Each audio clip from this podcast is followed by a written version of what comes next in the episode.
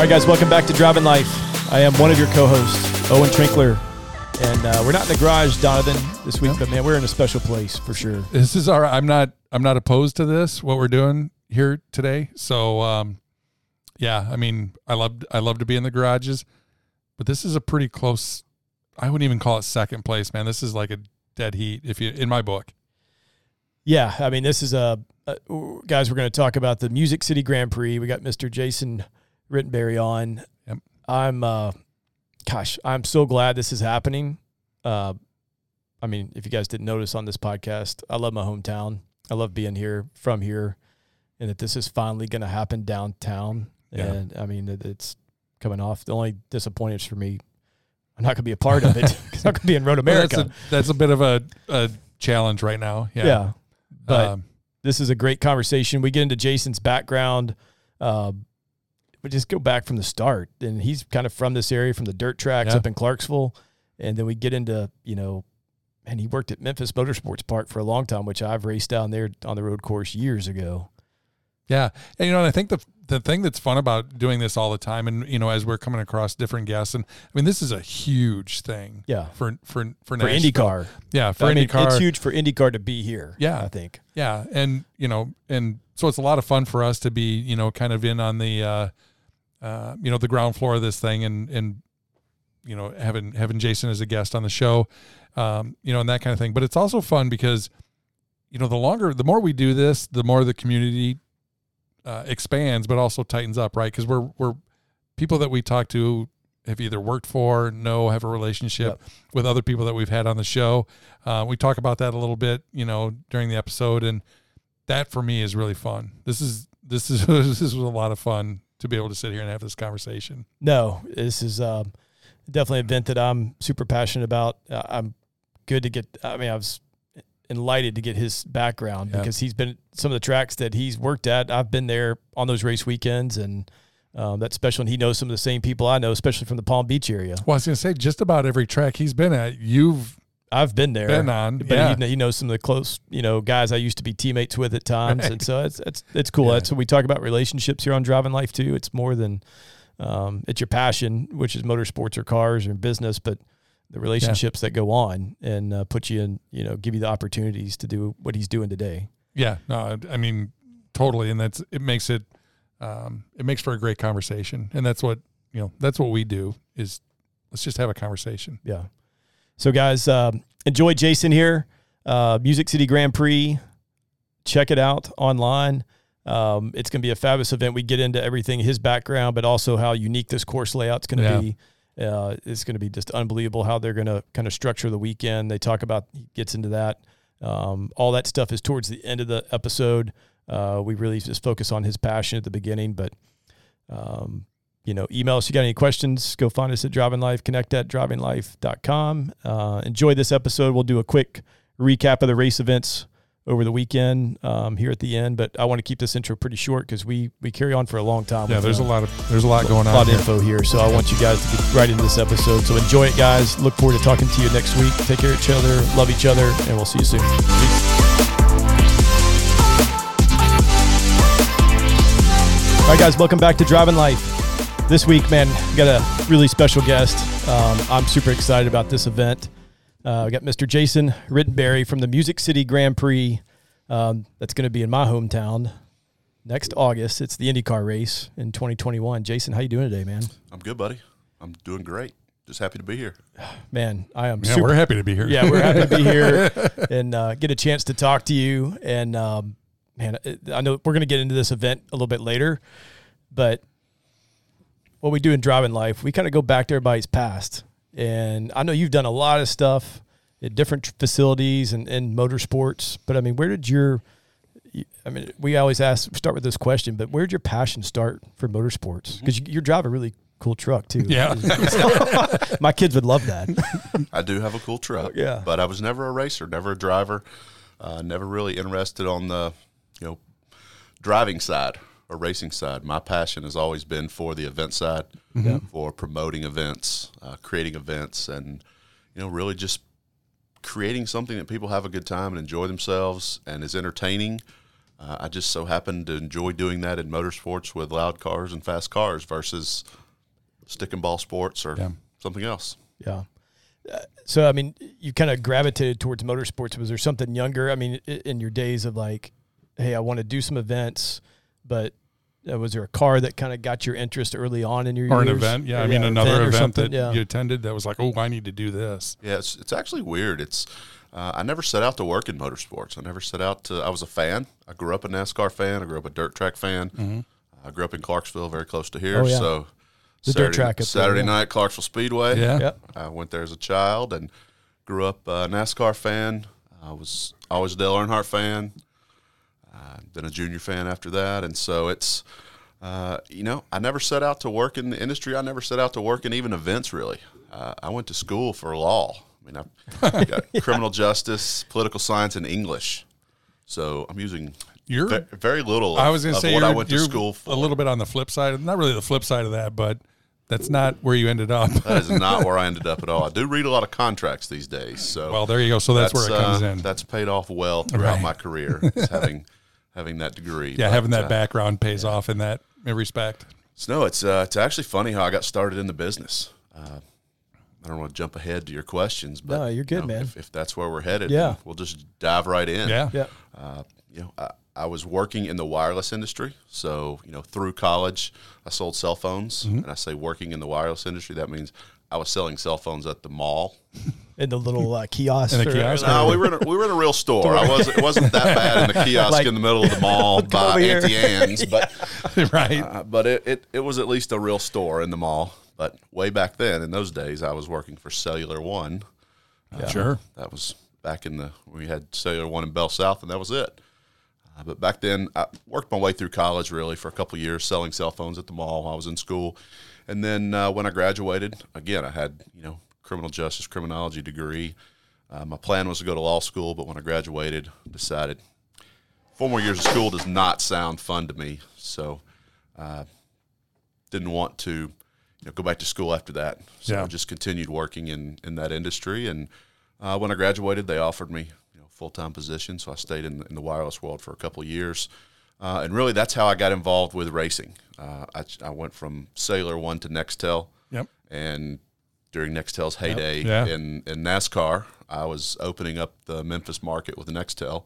And we were a sponsor at the track, at the NASCAR track. They At Memphis Motorsports Park. at Memphis Motorsports Park. Yep. Yes. So we were a sponsor there, and I was in just meeting with those folks and found out they had a job available. Uh, and I thought, man, this seems like a pretty cool world to work in. Yeah. It's be better than selling cell phones. So I applied and went to work, and uh, I started there at 25 years old as the director of sales and marketing. Uh, that was the position they had available at the time. Um, it was owned by Dover Motorsports, so Dover owns Dover. At that time, they had Nashville, St. Louis, uh, Nashville Super Speedway here, uh, Yep. St. Louis, Memphis, and Long Beach. So we had all those all those races at that time. And uh, you know, six weeks later, after I started, the plane showed up from Delaware one day on a Tuesday, unannounced, and all the Oh, boy. executives walked in the front door, and I'm like, hmm, somebody's getting fired today.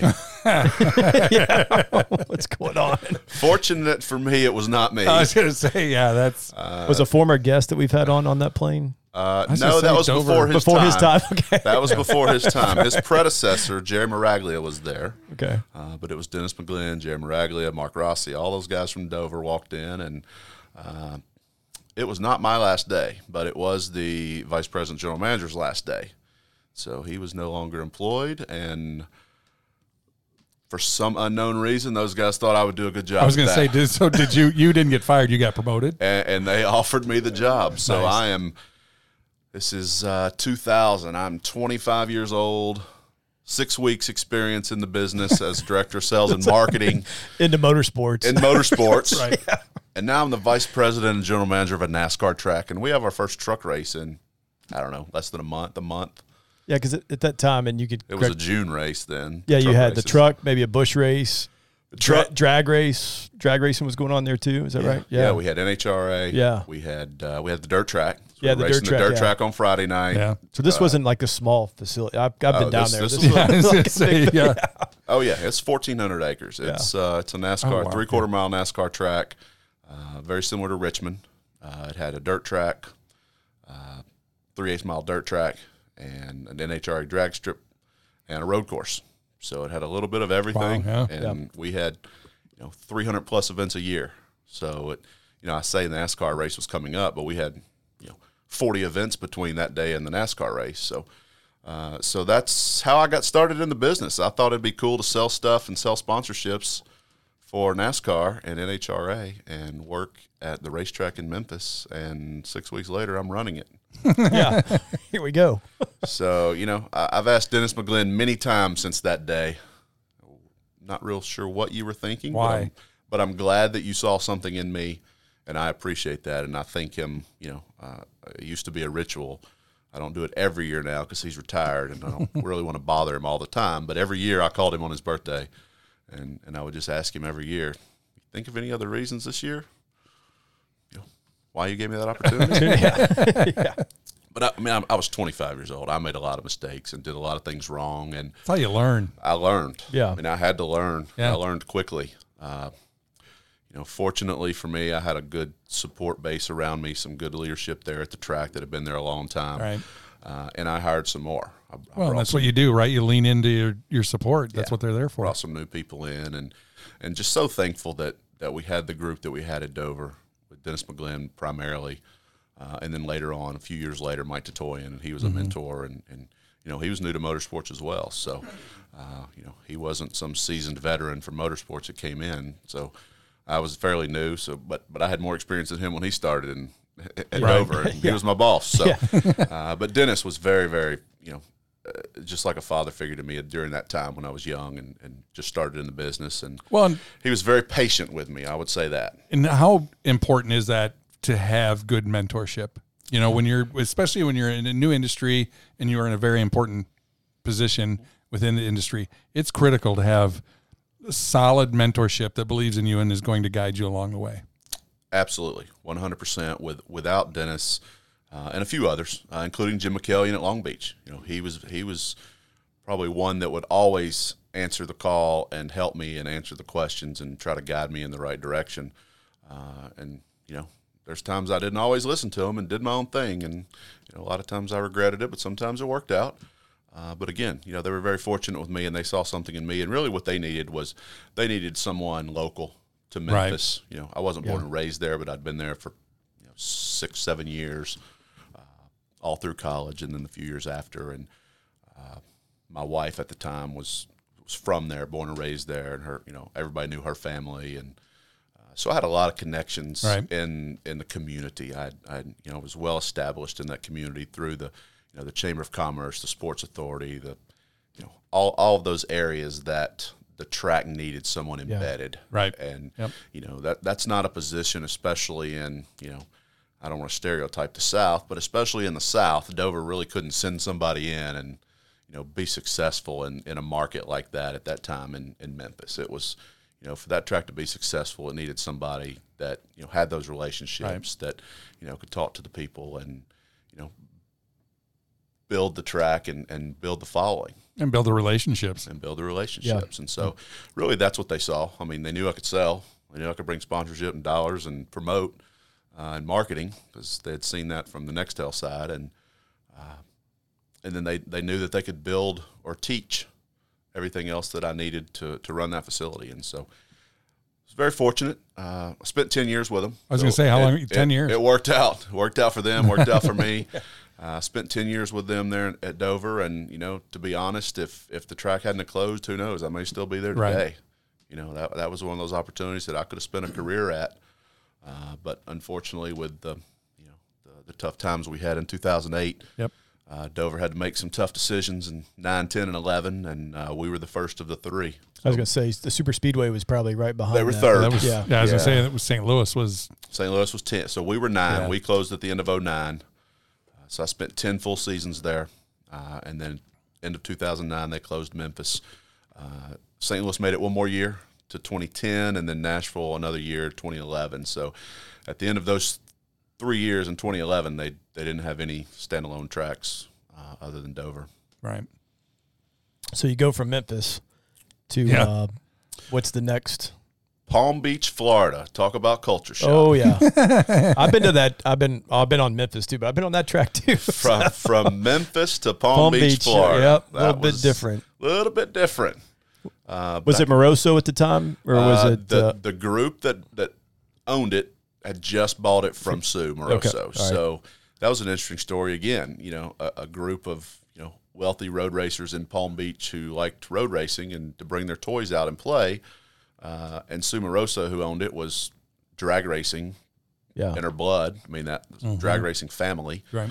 uh, and she wouldn't repave the road course. No. Sh- she wouldn't. she terrible. She wouldn't make any improvements to the road course, and so these guys said, "You know what? We'll just buy it," and they did. They bought it from her, uh, bulldozed the entire place, uh, and started, from Started over. scratch. Uh, you know, good and bad. Good that they started from scratch. Bad that they didn't have it all planned out when they started. Uh, bad that they started with you know a bunch of guys that were amateur road racers, extremely smart, very smart business people, Right. but amateur road racers never ran a, ven- a venue or a facility or promoted an event in their life. so the or track, designed to, or designed to track. the track is fabulous. I mean, they spent the money on the track, Yeah. and the track is great. But oh, and you know, you've been there, so Yeah. the track is great. But once you come off the track, That's about not- it. there's not much there. There's not there's not much paddock area or space. There's not much paddock. There's not much. There's no permanent buildings. It's tents and Yeah. trailer city. Uh, so they had just purchased that track and were looking for a president CEO. And you know, uh, I've had so many opportunities in my life that were the timing was just everything. And again, this was another one of those. The timing was right when I started in Memphis. Uh, you know, I was talking to him about a sponsorship and ended up taking a job. Again, this I had been in Palm Beach in 2008. So a headhunter reached out to me about this opportunity, this position, uh, because what they were trying to do in Palm Beach with a multi-track facility with all the different types of events they were looking to do.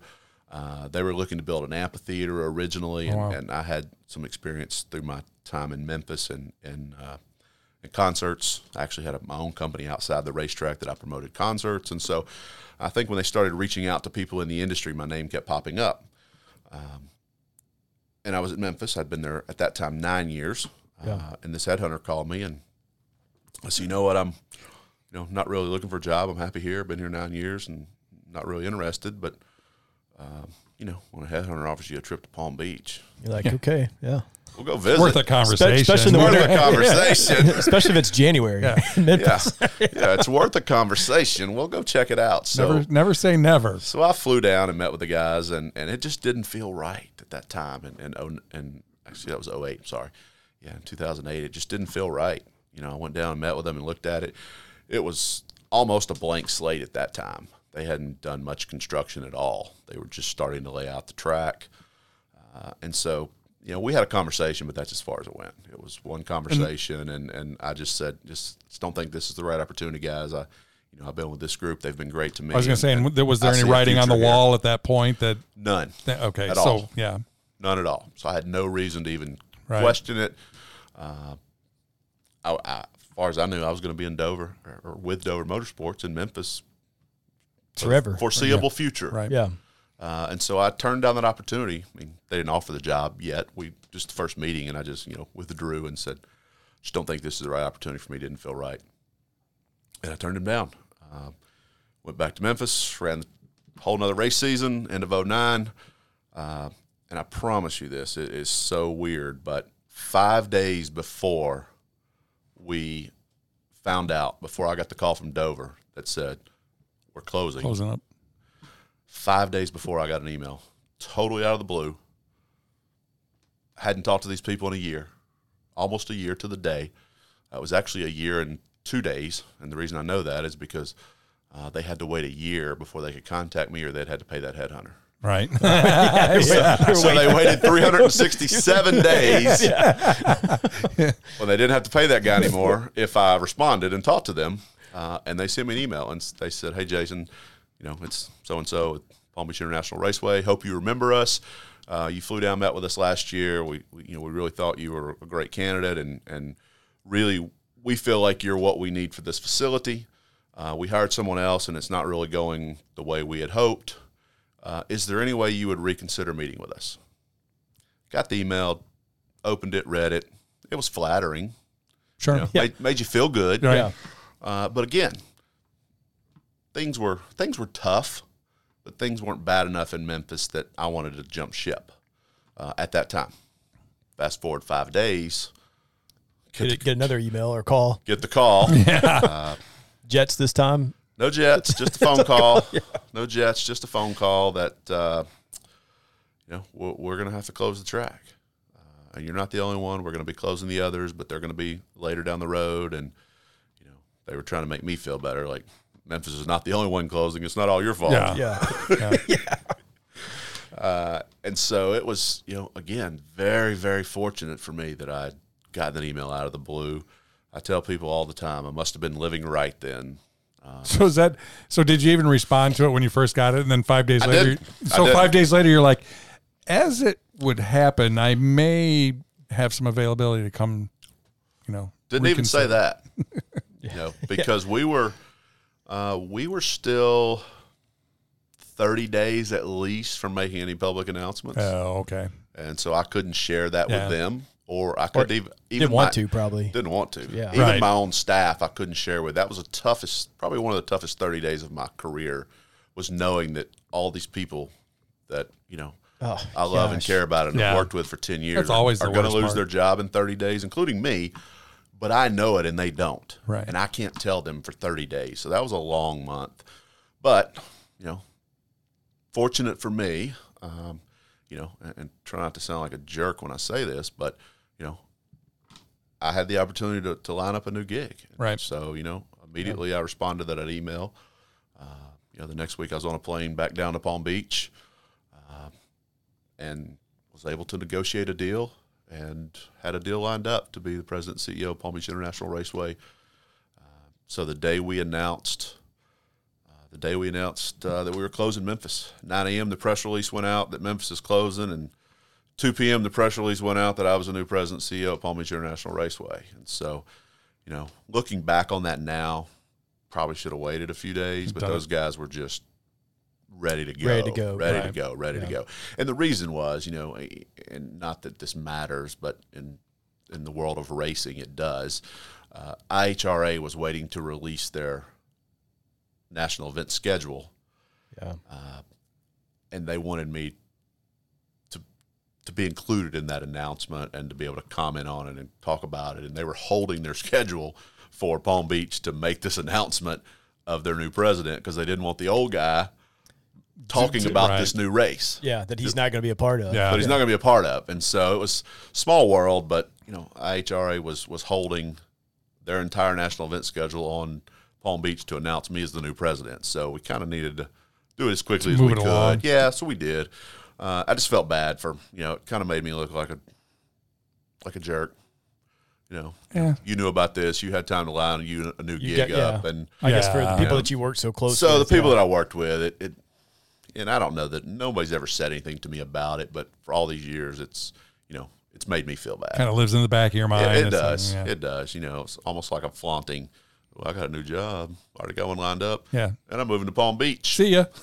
Good luck to y'all. Yeah. That's just how I mean. That's how I mean. A lot of industries are that way, but especially race teams are. I mean, sometimes you know if we find out, you know, then you know some of the crew guys don't know what's getting ready to Right. happen, but you're trying to go line another gig up, and it's like it, it's crushing at times Yeah. trying to withhold that information. Yeah. but you're supposed to. Absolutely. Yeah, you're, Yeah. you have to, right? I mean, you're bound. So, It's tough. yeah. So, you know, here we are. This is 2009. I started Palm Beach International Raceway, moved to Palm Beach, loving life, uh, finished the construction on that facility, get the track open. We're up and running. Start our new, you know, drag racing program with IHRA. We're new IHRA track. Made the switch from NHRA to IHRA.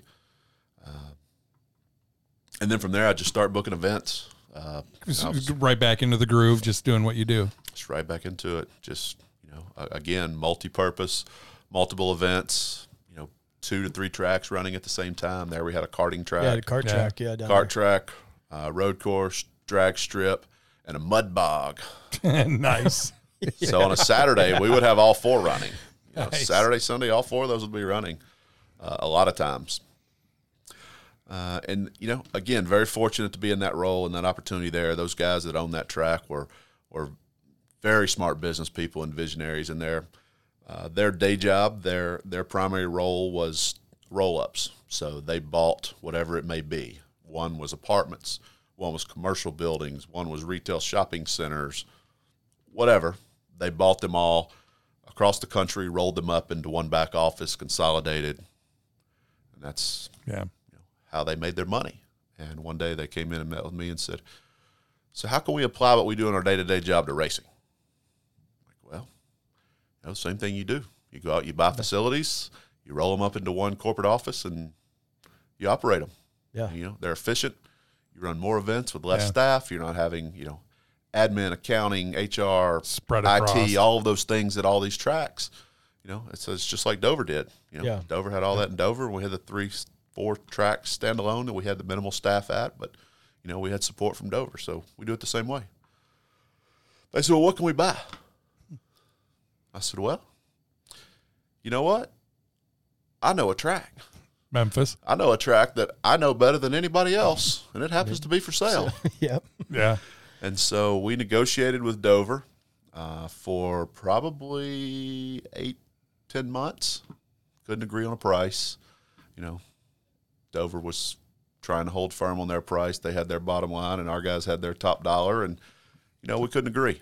Uh, and so those guys decided they were going to put it to auction instead of selling it. And this was this was in 10, 11? This was uh, probably late ten, early eleven. I think it was it was freezing in Memphis, so I think it was early eleven, maybe January. Okay. So we were still at the the bottom end of the trough, uh, economy wise. Absolutely, At that point. absolutely. Not a lot of people beat the door down to buy a racetrack. yeah, right. You know, it had been sitting a year. Yeah. uh, you know, with one employee, basically, Right. just to unlock the gate and show it to potential buyers, unlock the gate back. Yeah. You know, I mean, answer the phone if somebody needs to. maintenance wise, nothing's going on. Yeah, yeah. Nothing. Yeah. nothing. Weeds growing. You know, nothing was going on. So it went to auction. Uh, so we flew up. Me and two of the owners flew up and registered and got our bidder number and started bidding. And there How were many how many bidders were there? uh, you know? to start. There were three. You know, and I knew the other two. Uh, you know, they were both local. You know, one don't, one was a racer and owned a you know car dealership, heavy equipment dealership, and you know the other was in the parts business. So I knew that. Not to say they didn't have money, but they didn't have What you you what, know what I had Yeah. that we flew up on the private jet with Yeah. right. from Palm Beach. There are deep pockets and then there are deeper Pocket, yeah. pockets. Yeah, yeah. So, so we bought it. We bought it at auction. We bought it for you know less than I was going to ask you that. what the original offer was. yeah. yes, it was less than what our top dollar was. So our guys were It worked out happy. well, yeah. Yeah, our guys were happy, and you know, uh, and to fast forward through you know a lot of this story, not to get that detail on every track that we bought, but over a six year period, uh, I bought five other racetracks. So we ended up with uh, seven racetracks across the country, from Palm Beach to Tucson, uh, Texas, Quad City, Illinois, uh, Memphis, and Maryland.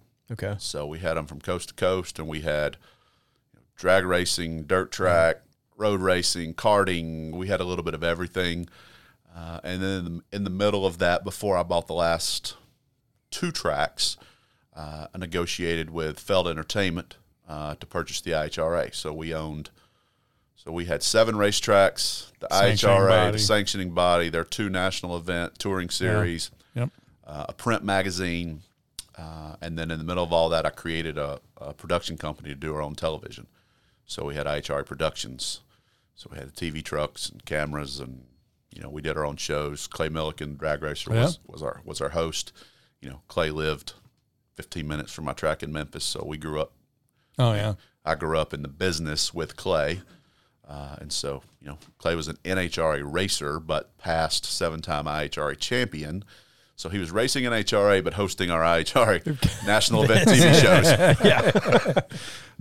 No conflict there. No. Well, which I mean, there really isn't. But Yeah, that, no, it worked out fine. Uh, so that was a you know a great six year run. I spent six years with those guys. We built that company up from where I started. It was uh, you know let's say two million dollars in revenue when I got there and started it and built it the first year with the, just that one racetrack, and we ended up uh, the last year before we sold it uh, in 2015.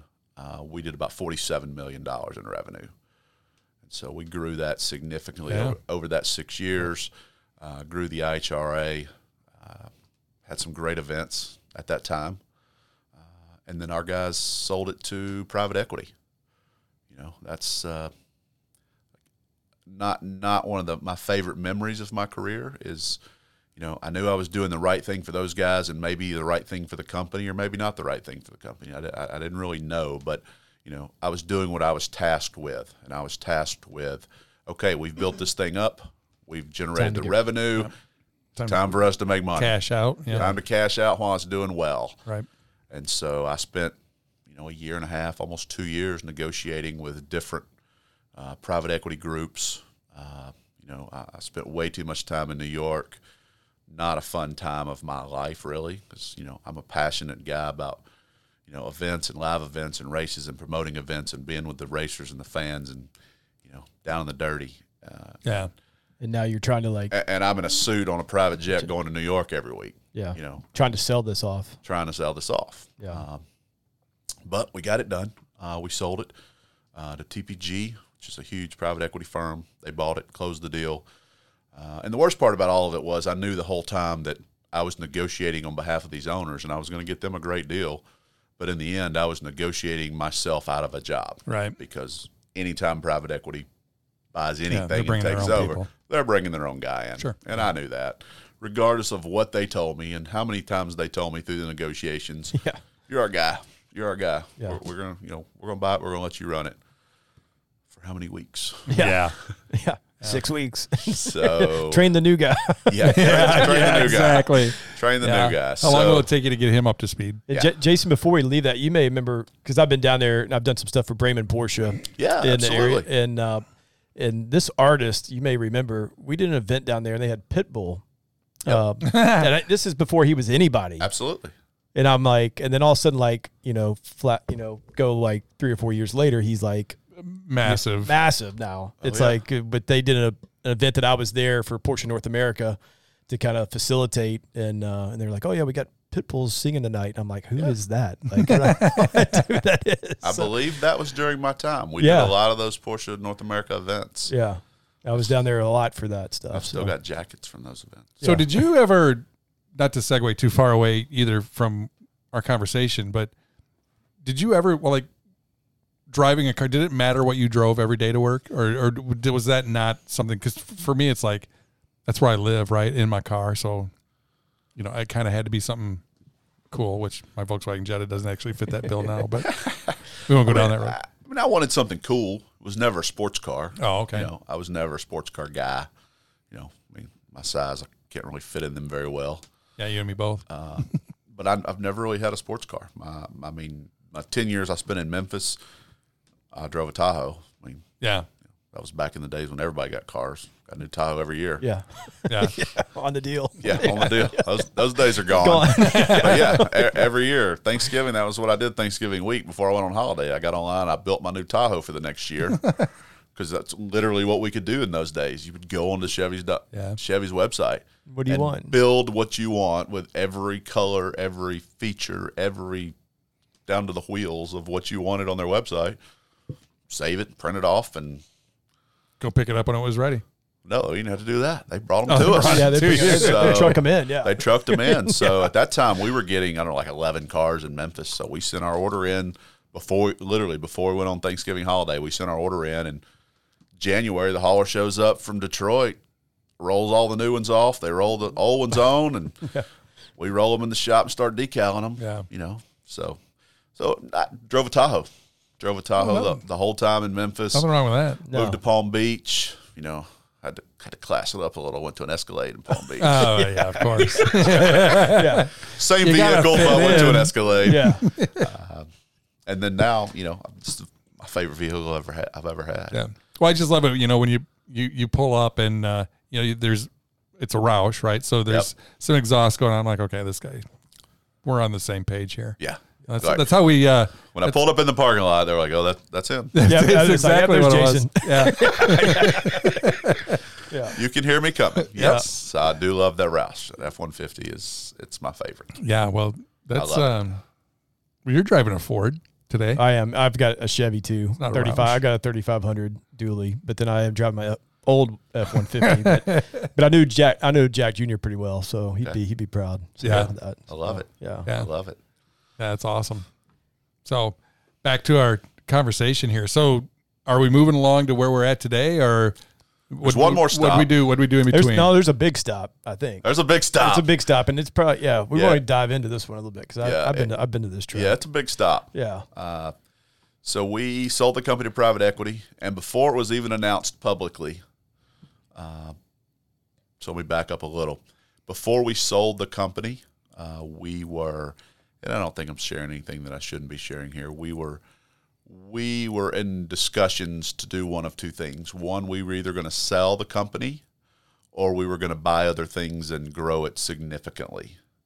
And so we were in discussions with other tracks and one of those happened to be the place that I went to next. And so I had a relationship with the owner there through those discussions. You know, can't say how far those discussions got, but we had discussions, uh, and so I had that relationship. So before it was ever announced publicly, uh, I was uh, I had moved back here to Nashville, so I was living in Nashville at that time, uh, and literally we had we hadn't even closed the deal yet. I mean, it was it was agreed to, but you know, couple of weeks of lawyers. You know, Right, It yeah. was uh, the transaction hadn't taken place yet, so we we were still still private. Uh, and I get a phone call from from Bobby Epstein, the, the owner at Circuit of the Americas in Austin, uh, and Bobby said, "Hey, heard y'all got sold."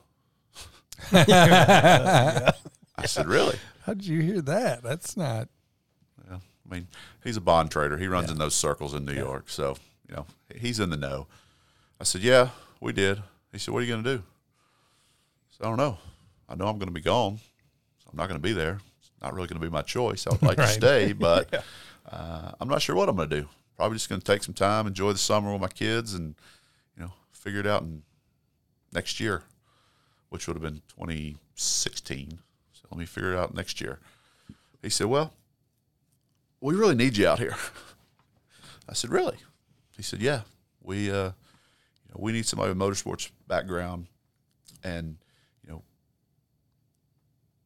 once I thought about it, it made a lot of sense because they had a lot of executives and they had a lot of upper level management people, but really not a lot for motorsports. Yeah. Actually, no one from, with significant motorsports background. Some had worked at a track uh, but they really really didn't have anybody with with significant background. And so he said, "Would you consider coming to talk to us?" I said, "Sure, yeah, why not?" We look at some flights over the next couple couple weeks, and he said, "No, how about Friday?" Like now, This was like Tuesday. you're like I wanted to spend the summer. like yeah. yeah. So well, well I, I'll- I'll look at some flights and see if I can get there on Friday. He said, "No, we'll take care of that." Oh, another jet. Yeah, we'll send the jet. we'll send the jet for you. And so that's how it happened. Uh, you know, they, you know, I flew out to flew out to Austin, had dinner with Bobby and and uh, Red McCombs and his, you know, his CFO and all the guys that that were in the know and operating that track. And really, what they needed was they needed someone with motorsports background, and they needed to decide what events they were going to keep, what events they were going to add uh, and if they were going to keep them, how they were going to renegotiate them. So this was 2015. They opened in 2012. All of their sanction agreements were three-year deals. Oh, Yeah, because I think at the time we were under Grand Am. I think. Yeah. When we were there. Yep. Which would have been 13. I think is the last, and then it turned into IMSA. But Yep. So they were all three-year deals, 12, 13, 14, or some of them were 13, 14, 15. Um, but either way, most all of them were up and needed to be renegotiated with sanctioning bodies. And they had really no one there that really had negotiated sanction agreements. Uh, and so they did have a need. And so basically, we we agreed to a deal, and I said, guys, I can't move here.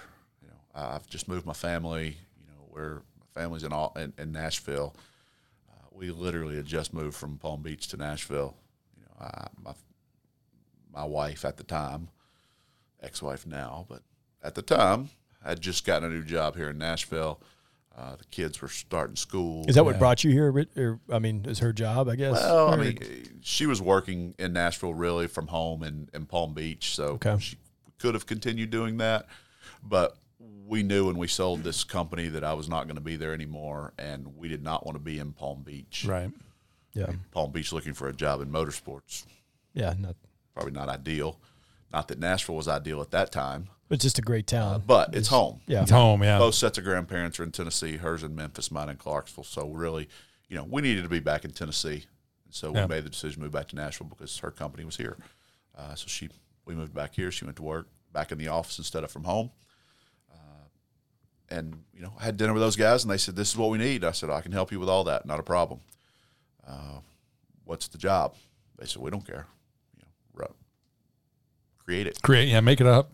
Write write, Yeah. your, write your job description and present to us what you know what you think how, how you'd like to structure it. And so i did you know flew back home and i researched and read and thought about titles and job description and, and wrote out basically i you know took the notes of what they said they needed help with and put that on a job description said this is going to be my job. This is what i'm going to do.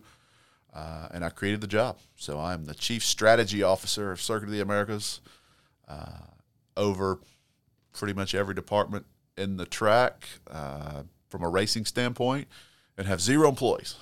So it was It's just it, you. It, was fantastic. yeah. Right. and I can live in Nashville. I had no one reporting to me. Uh, I report to Bobby, and I do what he needs me to do from from a sanctioning body standpoint and race and event you know perspective. Obviously, there was lots of other things, that, job details uh, that I did while I was there, but primarily that that's what I did. And so I flew to Austin uh, every week for almost two years, uh, year and eight months or so. I flew out every week. Monday or Sunday typically, and back on Thursday or Friday. Uh, my kids were here. I was flying back and forth. Lived in a condo downtown, and That takes a toll. it took a toll. Uh, it did, but I loved it actually from a from a career standpoint. From from getting the experience that I got there because it was totally different from most everything I had ever done. Uh, it was a lot more highbrow than Right. Memphis, and Right. while it was from an you know an event perspective, it was much greater than what I had in Palm Beach. It was still the similar type of racing, uh, but there's no comparison, obviously, between the two facilities and the venues. Oh gosh, no. And to Yeah. work with with Formula One, I was gonna say that's world class. World class. COTA. Not that it was an enjoyable experience with with Formula One at that time, which I've, I hear it's different now. But Was at that, that, when time, was, Ecclestone was in? Bernie was still, Still there. there, So yeah. Bernie was still running everything, made every decision. Uh, so that wasn't a fun time dealing with that, Yeah. but it was a great experience. So to get to work with uh, the sanctioning bodies and groups that I'd, a lot of them I'd never worked with before. Uh, IMSA I'd never worked with before. WEC obviously not. MotoGP no, and Formula One no. So all of those groups, you know, was were, were great to get to work with and, and learn and uh, and really fulfilled all levels of motorsports for me. So if you look back at my career from a dirt track in Memphis to Formula, Formula One. One, the U.S. Grand Prix and Circuit of the Americas, and I've promoted everything In between. in between. Yeah. Every type of motorsports that you can think of. Um, I think the only thing I haven't done is boat racing. Just because there hadn't been a lake on the track since. Yeah. Right. yeah. But but Yeah. At the same facility. yeah. every other form of motorsports, you know, including you know monster trucks and arena cross, Sure. and you know, I did all of those things. Yeah, 'cause you, had, you even had, demolition derbies. I mean, um, Austin had the X Games at one time too. Did we yeah. had the X Yeah. Games. Uh, we did flat track Harley in Austin. Oh, cool. Yeah. I mean, we just we did everything. And you brought all that in? Was that all? Uh, So, I no, mean, not I, all of I it, didn't but- bring mo- most of it was already there. Oh, okay. You know, I brought a few things there, but most of it was already there. Uh, and some of my relationships, I brought some events there, some little things. I mean, I brought Hot Rod Power Tour there that never would have gone Oh, to yeah. Austin, Texas. They go to drag strips primarily, but you know, I'd had a relationship with them. I hosted Hot Rod Power Tour I always wanted to do almost the power every tour. other year. Yeah. They uh, still do it, don't they? Do they Yeah, still do it? Oh they yeah. do. Yeah, I think they still do that. They do. yeah. So little things Might have to do that. that one of these years. you know, I brought those things in, but Yeah. nothing major. Uh, I secured the events that they had and, and renewed those. Uh, the only thing major that I would say that, that I did while I was there from a from an event standpoint is uh, I did start the negotiations with IndyCar uh, to bring IndyCar to COTA. So I'm the one that made the first call, the initial call to IndyCar uh, back in 2015. Said, hey guys, you know, we know it's a it's a, a, a long road and we've got some challenges. Uh, we know Texas Motor Speedway and the issues there. What can we do to get a race here? Uh, and I don't know, Owen, if you know Steven Starks at all, I don't. uh, but Steven was the promoter relations guy at IndyCar. And when I called him back in 2015, uh, that was his first week on the job. I didn't know that. I called him and, and they said, Yeah, Steven Starks is who you need to talk to now. I'm like, Okay, great. So I talked to Steven. Had no idea that was his first week on the job. He never told me that until recently. And then Steven just left IndyCar a few weeks ago. Uh, and his last bit of business at IndyCar before leaving was to sign our Music City Grand Oh, Prix that's- event. yeah. So That's pretty cool. you know, I tell Yeah. I tell Steven I was the bookends to his Yeah, career exactly, at IndyCar. yeah. I was the first call. He said, "You're the first call I got in this new role. I, you, literally, you're the first call." And so I was the first call, and again, the last bit of business and the last event that he did and wrapped up before he left IndyCar, and so that was you know that was kind of cool. You know, motorsports is just such a small business Yeah. uh, small It world, uh, not small business, but small world. It's all the same people, uh, and you know your name, your reputation is really all that you have in this in this business, and you know especially from a promoter, a venue, or you know that standpoint. Yeah. you know, Everybody knows everybody and they Yeah. see what you do. And Absolutely, Uh, and I'm sure it's the same Owen on the Yeah. racer side that you get a reputation, and you know once that's hard to change, and so It is, yeah. uh, it's the same thing with promoters and racetrack operators.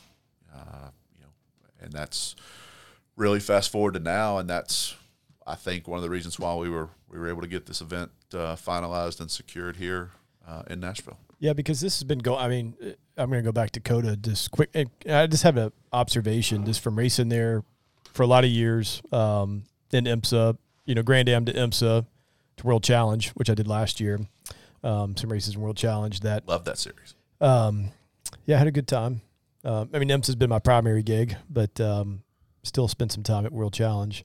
Um, occasionally, that the, the fan base at Austin always seemed to struggle, and I, I mean, I'm not bashing. and This is not, but what do you think were some of the challenges there to try to draw fans to that track? I mean, it did for the Formula One, Yeah, absolutely.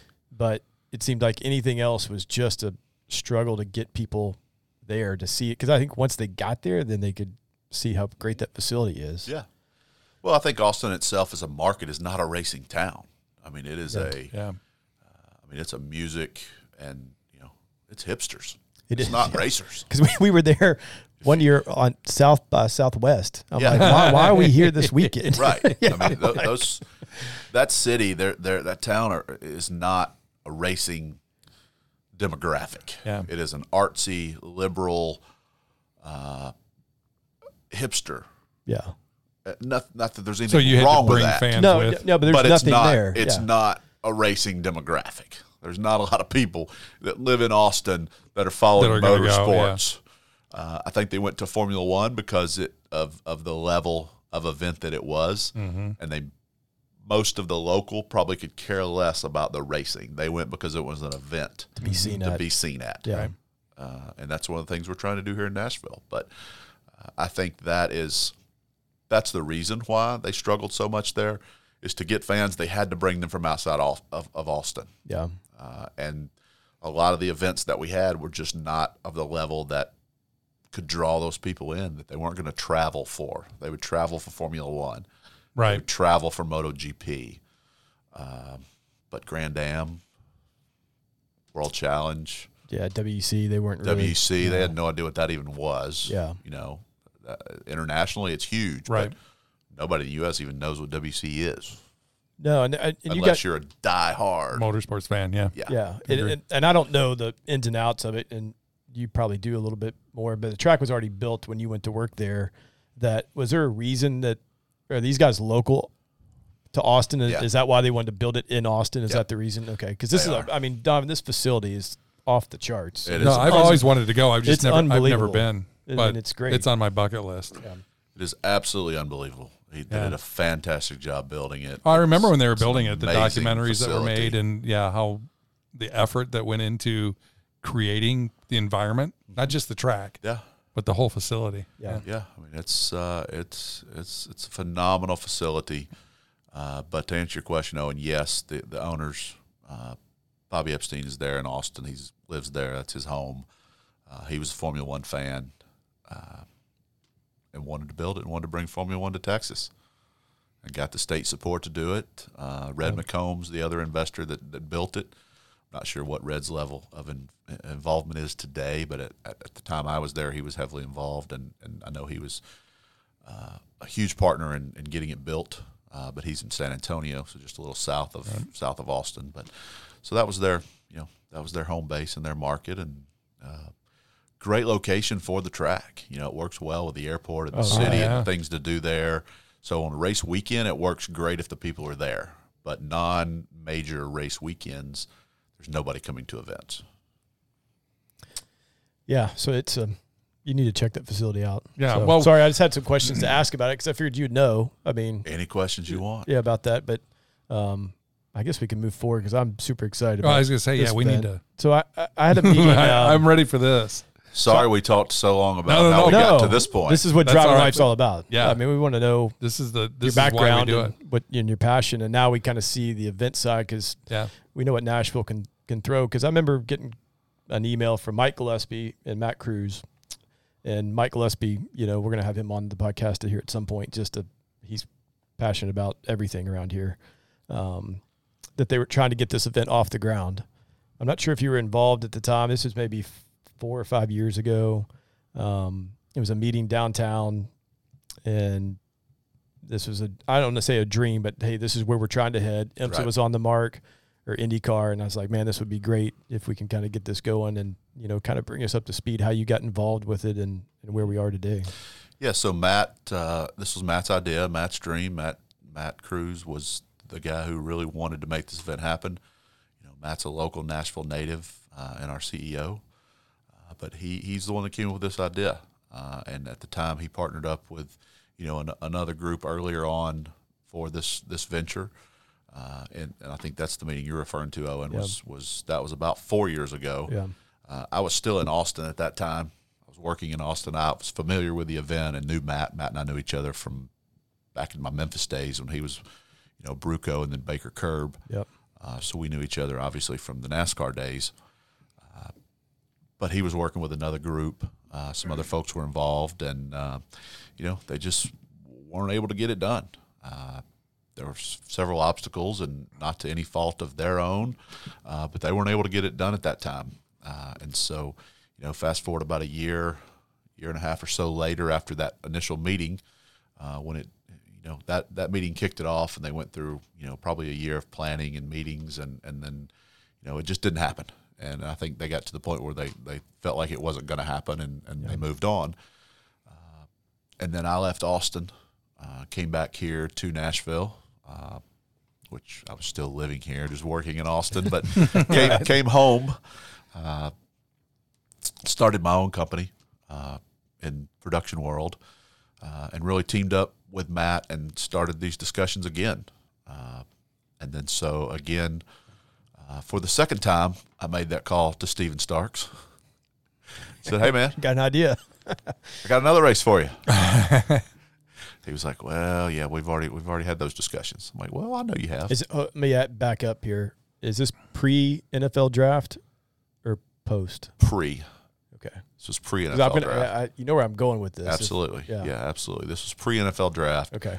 Uh, but Steven took the call and we chatted and we talked and I said, you know, it's a different group. You know, I understand it was a different group before. Matt's the only one still involved now. Uh, I've joined him and we've added a third person. We've got Chris Parker in now. So Chris Parker was, you know, at the time uh, he had been at Bridgestone Arena here. He was the chief marketing revenue officer at Bridgestone Arena.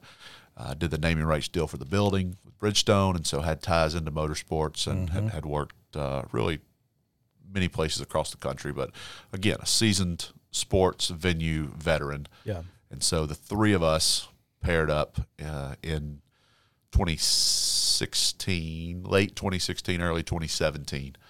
Uh, so really 2017. Yeah, because 2016 is when the first initial meeting happened. So this was 2017.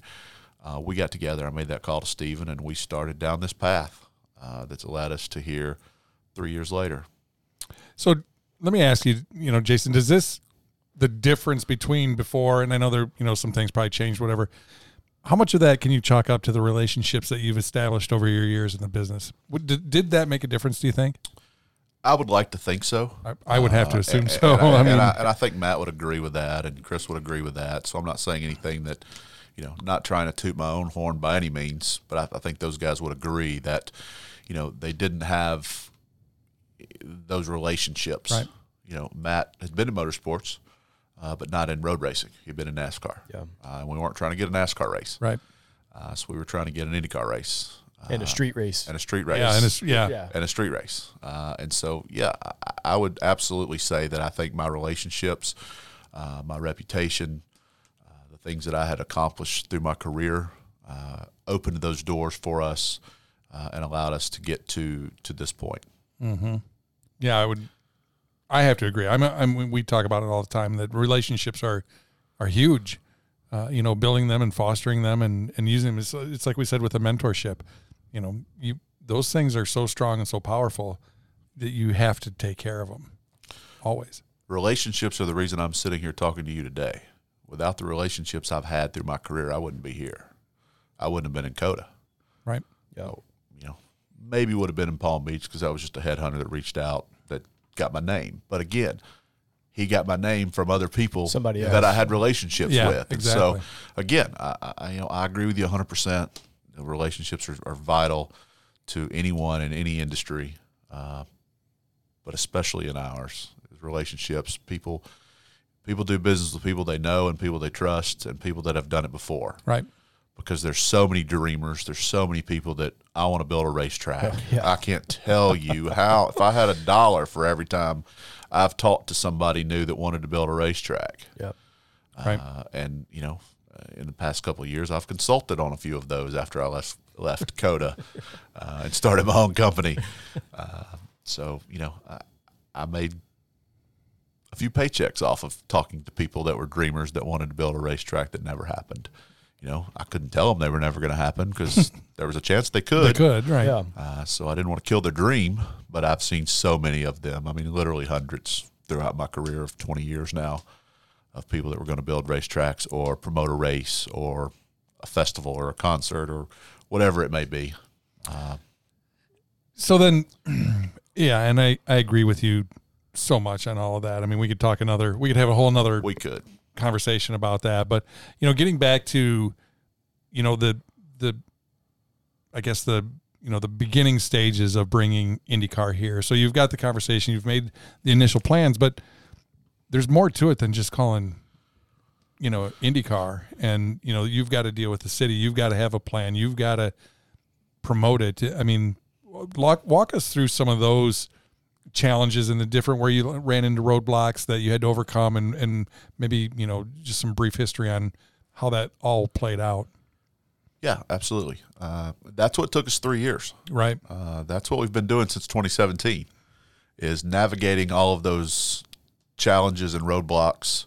Uh, and I wouldn't say challenges, the opportunities, uh, but roadblocks and things that we had to overcome, and we had to get everyone on the same page. Uh, we, we didn't want to do, and again, not saying anything negative about the group before us because Matt was involved with that group, but uh, they made it a little too public, in my opinion. Uh, so they had uh, the popular vote or public opinion played into the decision Oh, that yeah. was made the first time, the first go around. Uh, the public got to weigh in because they made it public.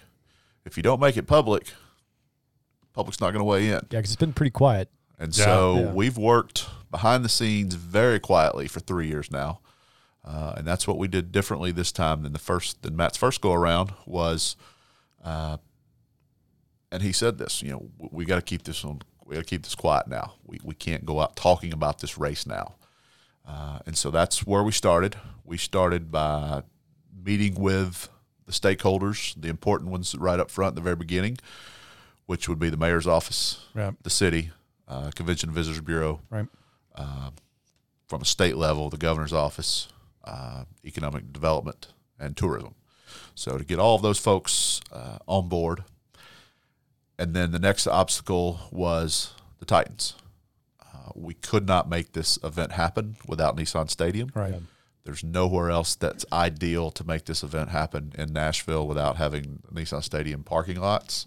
Uh, and, you know, we're using a lot of the stadium from the event level, the, the suites, the clubs, the, you know, some of those areas, but uh, the event level with operations and medical and those kind of things are all important. But primarily was the parking lots. We had to have those or this event could not take Yeah, place. just the paddock space. The Yeah. For, for the rigs we, and we had to have the paddock. We had to have a pit lane. yeah. Right. And so when you're talking about getting an NFL team on board with a race, something that they're not used to doing, uh, and looking at their schedule and trying to find a weekend that would work, uh, that's really a lot of the obstacles that we had to overcome over the last few years. And so we started with the city, with the CVB, and said, guys, find a window for us. When can the city host an event of this size? Right. Because Nashville is an event city Yeah. Yeah. we have events all the time. Yep. And so when are when is there a lull? When when can we accommodate this many people in town? When do we have the hotel rooms available? Uh, and so Butch with the CVB looked at his calendar and came back to us and gave us a few windows. And one of those windows that was, you know, that stood out to us that we liked was the first week of August. He said it's primarily a low week in tourism. Uh, people are getting ready to go back to school Yep. uh, but they're not back in school yet, so they're still out of school locally. Uh, and you know, in the U.S., a lot of the kids are not back in school yet. Uh, and very important for us internationally, that is the very beginning of their holiday season and travel season uh, when they do travel, uh, European holidays. So uh, there's a big focus on the city to bring international travel to the city, uh, not only from the CVB but from the airport perspective. And so we felt like that was the week that would work well for us and work best for everyone involved. Uh, the Titans, it's before the Hall of Fame game, so it's before any preseason football would ever take place. It would never happen first week of August. Uh, well, I can't say that now in COVID times, but in normal times Yeah. when we were planning this, Right. there would never be a football game first week of August, NFL. And so that week really stood out and said, "This this is the week." Uh, so we went to IndyCar, and they said, "Yeah, we, we think that week will work." And so that was uh, the big obstacle we over overcame early was finding a date and then getting the Titans on board to, to get them to really be a partner in the event. We did not want to just rent their venue Yeah. Right. you know, renting a venue is always challenging, and being a venue that people rented a lot, you know, I know how I felt when somebody was just renting my venue versus when I have Ownership in it. ownership Yeah. and a stake in it. Yeah. And, you know, my team is going to work a lot harder and care about the event a lot more if our name's on it. Right.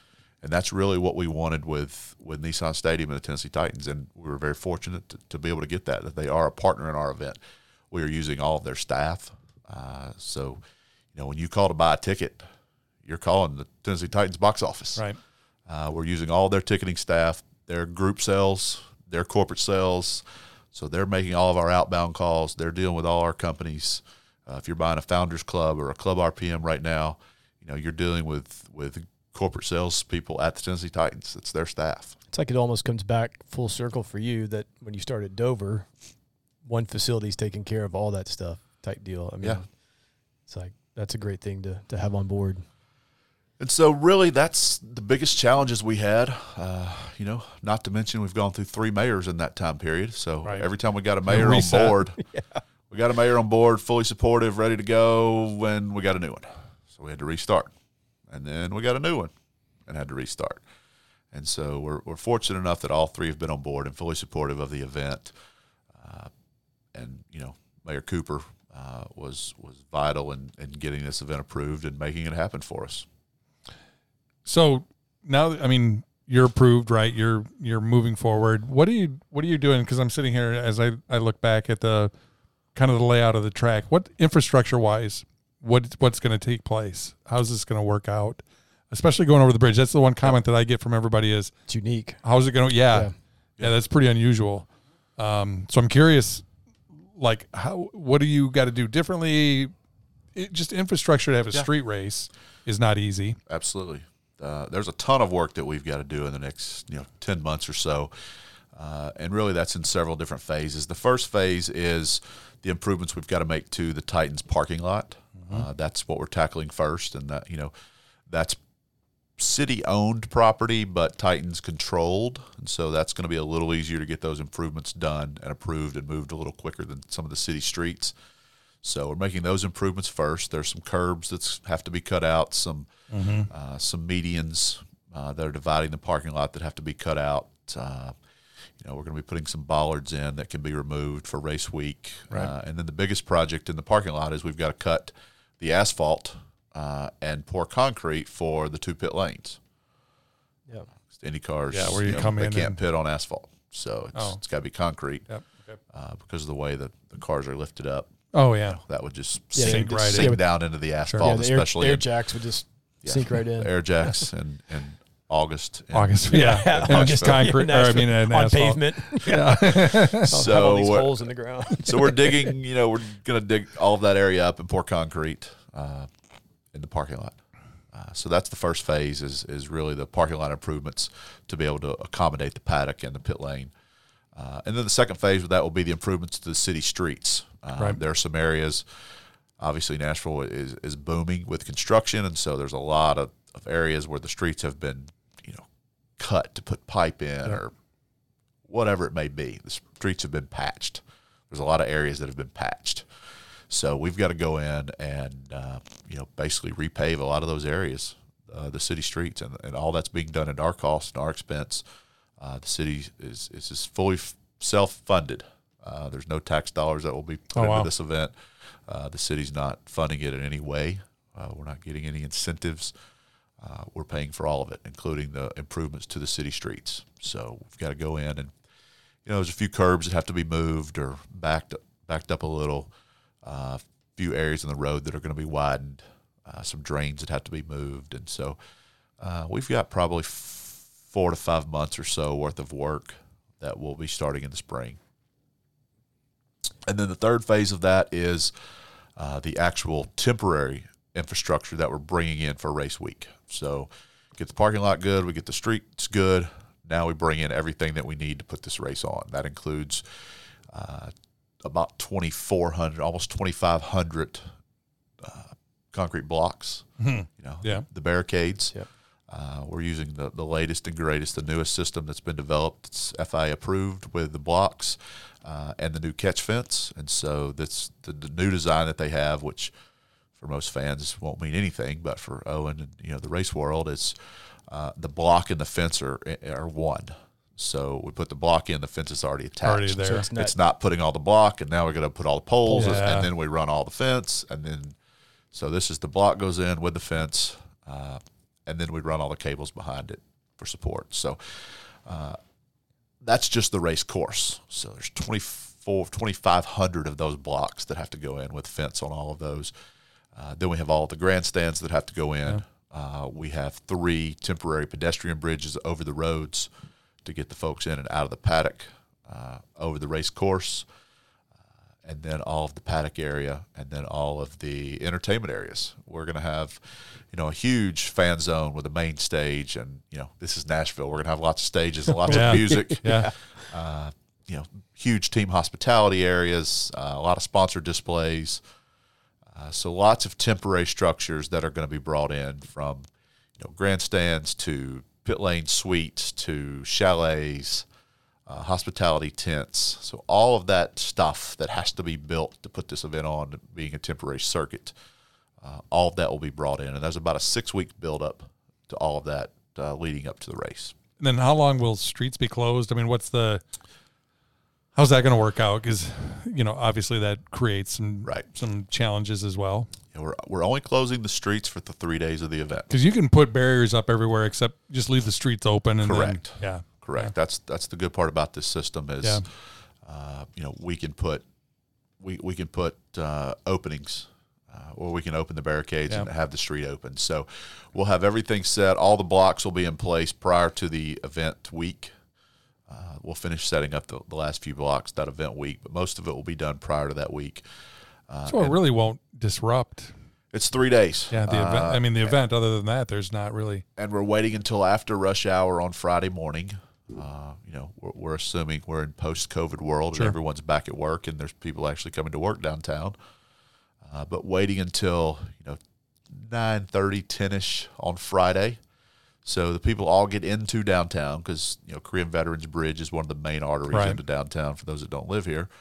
Uh, but into the downtown marketplace for business. Uh, so we're going to let all those folks get into downtown on Friday morning before we close that off. Uh, they'll have to use you know alternate routes to get home that day, but we feel like disrupting just one Friday afternoon uh, is not that bad. Right. Yeah. Uh, Some people just stay home that day. Well, maybe. that's where I mean Yeah. we've we've done that. I mean we have an office that uh, is is right down in the Gulch, and we've done that before on days where there's going to be events or whatever. They just tell us to work from home. Yeah. So it's Yep. really. So it'll be closed, pretty uh, common. you know, mid morning on Friday until Monday morning. We'll have it open before rush hour. So you know, Tony Cotman, our track designer and track builder, uh, has a tight window to get it all broken down after the event. Yeah. yeah. Jason, ta- uh, talking about the track because I saw the original layout was just around, um, just around the Titan Stadium. It wasn't around, you know, over the bridge and every uh, anything like that. I mean, I think it's a fabulous layout. Looking at it, and what's been some of the take from IndyCar, you know, positive or negative about, you know, what they think about this layout. Yeah, that's been the biggest change from the initial proposal that you know the prior group that Matt was involved with when Yeah. this was pitched. And again, uh, something else that we did different when I when I say we didn't make it public, you know, we we kept everything private. We didn't share any of this information. Uh, unfortunately, the first time they had to go in front of the sports commission. So when you go in front of the sports commission, that's a public Yeah. uh, public record. Yeah. Uh, so every uh, every piece of material that they handed to those board members on the sports commission board uh, all became public record and was out there on the internet for the world to see, and that included the track design. And so, to me, uh, as promoter of this, that is was the f- my favorite part of making the announcement. It was great that we announced it and great that we're having the event, but the most fun for me was watching all the people in the days from the day that you know it, it leaked to the media that Roger was here and said let's go we talked about that before we actually had the public announcement. There was a you know couple day time period in there, and so the the internet was flooded with opinions Yes. of fans and racers uh, about how terrible this race was going to be. Oh gosh, It's in Nashville, it didn't come from me. but Yeah. no, it's not from our end. uh, not the event, the racing. Right. The event was going to be great, so no one ever questioned the event. Everybody knows Nashville is an event town. We're going to put on a great party. It's going to be an amazing event. But the racing was going to be terrible because it just went around this parking lot. because that was the old design. That was the old Yeah. design. Which So I would say that that look was the old design. yeah. So that's what everyone was going off of that old design that was floating around the internet, and that's what people were reposting again. Here's the track design. Yeah. yeah. That was the track design in 2016. Yeah. That's not the track design now. So watching that for that week was a lot of fun for me. Was I can't wait to drop the bomb on these people. Yeah. I can't wait to. we got something special. This Yeah. is- you know, and I did. You know, we we did a few interviews prior to making the announcement. We gave uh, Sports Business Journal, uh, you know, a heads up on it, and, and they got to do an interview before we made the public announcement. They couldn't release it until we made the public announcement. But they got the Right. first interview uh, just because of their stature in the sports world. Uh, and so that was the, the one thing that I withheld even from that interview. Uh, from anyone I talked to or any interview I did or anyone I spoke to, uh, that track design was not out anywhere until the day we made the announcement. Uh, we kept that close to the vest and didn't share. And that was, you know, for me, my favorite part of being able to, to post and make the announcement and post that. And that, that's the first post on all our social media was the course Right. Yeah. and the design. You know, there was a cool video, but that's what I wanted to get out there was I wanted everyone to see this is going to be something really cool. It's not a square around a parking lot Yeah, and a couple sure. city streets. Yeah, ninety degree turn, ninety degree turn. You know, Chicane. it can't get going that fast. Yeah, this Yeah. is going to be This is Good going to be passing an zones. amazing course. And that Uh, bridge. yeah, and I mean, you've got some some long straights right there. The bridge is so wide. Yeah. that's Oh, what, yeah, that's what everyone thinks. And you know, for those listening at home that have gotten on the internet and looked at these things, and you know, the funny part for me, Owen, was people that are, don't live here and they don't understand the difference between the pedestrian bridge and the Korean yeah, yeah, they think it's going across the pedestrian bridge. So people Google this thing or they look online and they see that bridge going to the stadium and they think, Oh, oh. how are they going to race on this? You can't even get one car on that, let alone two Single wide. file, yeah. Like, guys, wrong bridge. wrong bridge. Yeah. wrong bridge. So that was fun answering some of those questions and tweets and social media. And Yeah. good point, guys, but you got the wrong bridge. That's right. There's, so a, there's look one. at this other one that's eight lanes wide with no center median. Right. It's going to be awesome. So their cars are definitely going to be able to race three wide. Uh, plenty of passing zones. Uh, you know, it's three thousand feet or so across that Yeah. bridge. So it's going to be super fast. It's going to be cool racing. Uh, you know, a lot of you know some people online again, a lot of opinions. It's unsafe. Why are they racing over the water? You know, well, they race beside water all the time. Yep. It's Yeah. the same exact thing. Yep. They race beside water with just water on one side instead of both. Uh, ours is really cool because it's the largest body of water I think anybody's ever raced over. It's not the only, but it's the largest, the longest length of of over a body of water, completely over a body of water. Uh, I, got, I got people calling me out for that too. You're not the only one that races over water. I didn't say we're the only one, so now I'm very clear in that. Yeah. yeah. We're one of the only ones, but the longest over a body Over of water. water. So yeah, I mean, if IndyCar feels like it's safe and they've approved it, FIA's approved it, Tony Cotman designed it. That's all I good need. to go, That's yeah. all I Yeah, need to it's know. good, yeah. I'm good to go. Now, if something were to happen, and it does happen, you know, I hope that it doesn't. Knock on wood. But if it does, we're prepared for that. Well, I was going to It's say, you not have like to have we're a gonna. contingency Well, for that. know, We we always ha- water down there. I hope they don't go in it. yeah. Yeah, I mean, you, you've been in this business long enough. It's like you know, when I've done events in the past, you always prepare what might For happen. the, yeah. So The worst you case in- prepare for the absolute, absolute worst. worst. Yeah. Yeah. no matter what. If there's a minuscule chance Yes. it could happen, yeah, Yeah. you know, do I need 150 firefighters for a NASCAR race? No, but we But- have them. yeah, we'll have them just in case. We have 'em. yeah, Yeah. just in case. So no, we we have all those things. We have the Nashville Fire Department. They're going to be in the river. We've Yep. got divers that are going to be in the river on boats, just like a boat race. Yep. Figured, yeah. Same divers. Uh, I've got helicopters that are going to be in the air for the rescue. All of the things that just like a boat race would have, we're going to have in the river and, and be prepared if by some minuscule chance that does happen. Uh, everyone involved with this and everyone that's been doing this their entire career feels like we're safe. Uh, but again, anything could happen. Sure. So we're going to be prepared for it, but it's going to be awesome racing. So that's what we're most excited about. It's going to be huge. You know, it's a huge straightaway, tons of speed, and immediate 90 degree turns on both ends of those straightaways. Yeah. So turn seven, turn one are going to be amazing views. Yeah, I'm just glad that you know when I saw it, we go back to the original design that it just didn't it didn't access this side of town, and I'm so glad that you guys came up with this design to at least get into the, some parts of the other side of the river, you know, that fans could be on, and then it goes back across, which is just I think it's unbelievable. Yeah. When when we first proposed this idea, everybody thought, "Oh, you're going to race down Broadway. That's going to be awesome." you can't do that. what are you thinking? Yeah. I mean, Right. Have you never been to Nashville? Yeah. Most of those people hadn't made that comment. So, you know, there's multiple reasons why we can't do that. Yeah. Uh, you know, one, the 50,000 tourists that are there on a, on a Saturday or a Sunday. that are going to be there that weekend too. So, Yeah. Yeah. Uh, but two, from our standpoint as a promoter, we can't close Broadway. We can't ticket off Broadway, and every one of those bars and restaurants have rooftops. Right. So, how do I sell a ticket? Yeah. So for us, financially, the model doesn't work doing that. It has to be an area that we can secure, sell tickets, uh, and have an enclosed area for the track. So we're very fortunate to be able to, you know, to add the, you know, to, add the downtown, the, west Yeah, side that- of the that river. loop there is cool. That little yeah. loop. I mean, it's, uh, yeah. And speaking of that little loop, you know, again, a lot of people with their opinions online, I keep referring to that, but you know, uh, people just make comments and people think they know things. And, you know, I would just ask those people to, to trust those that are promoting this event that we, we do kind of know what we're doing. Right. Yeah. I've promoted a race before. Uh, they go and they look at that and they're like, well, there's a, that's a construction site. How are they going to race around that? You know, it's halfway torn down building. The race is ten months away, folks. Yeah, not till August. It'll be Not till. August. Yeah. We're not going to race around a half torn down building. yeah. It's going to be a great view for Nashville. Yeah.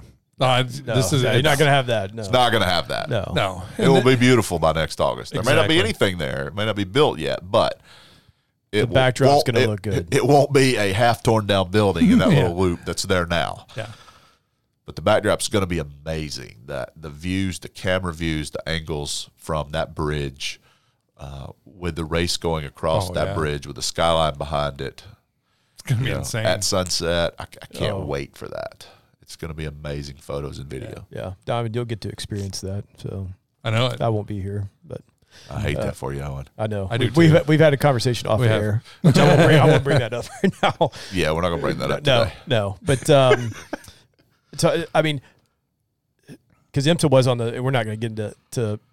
IMSA was on the mark. IndyCar was on the mark six years ago, or back in sixteen when I was um, invited to that meeting, and I was always on this side, Jason. That whoever needed to be here needed to almost forget the promoter fee and get here. And did that change a little bit after? I was at you know post draft NFL draft.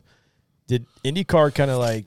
Was there a phone call back to you guys? Maybe like, um, we want to be here. No, there wasn't a phone call back, but it definitely played into our hand very well. Yeah. It, it allowed us a little more leverage, Yep. uh, and it really got everyone's attention. Uh, I mean, Nashville was already on IndyCar's list. Uh, it's the second highest TV market for IndyCar. Uh, and so it's a huge market for them with Josef being from here. Yep. Uh, it, it's a great market, and they really, really wanted to be in Nashville just because of the demographics and what the numbers told them. Yeah. Post draft, that just that got better. changed. Uh, that yes, the numbers tell us we need to be there. Yes, our TV viewer, viewership tells us we need to be there. But wow, I mean, look at Yeah. what you just did for the NFL draft. Yeah. Yeah.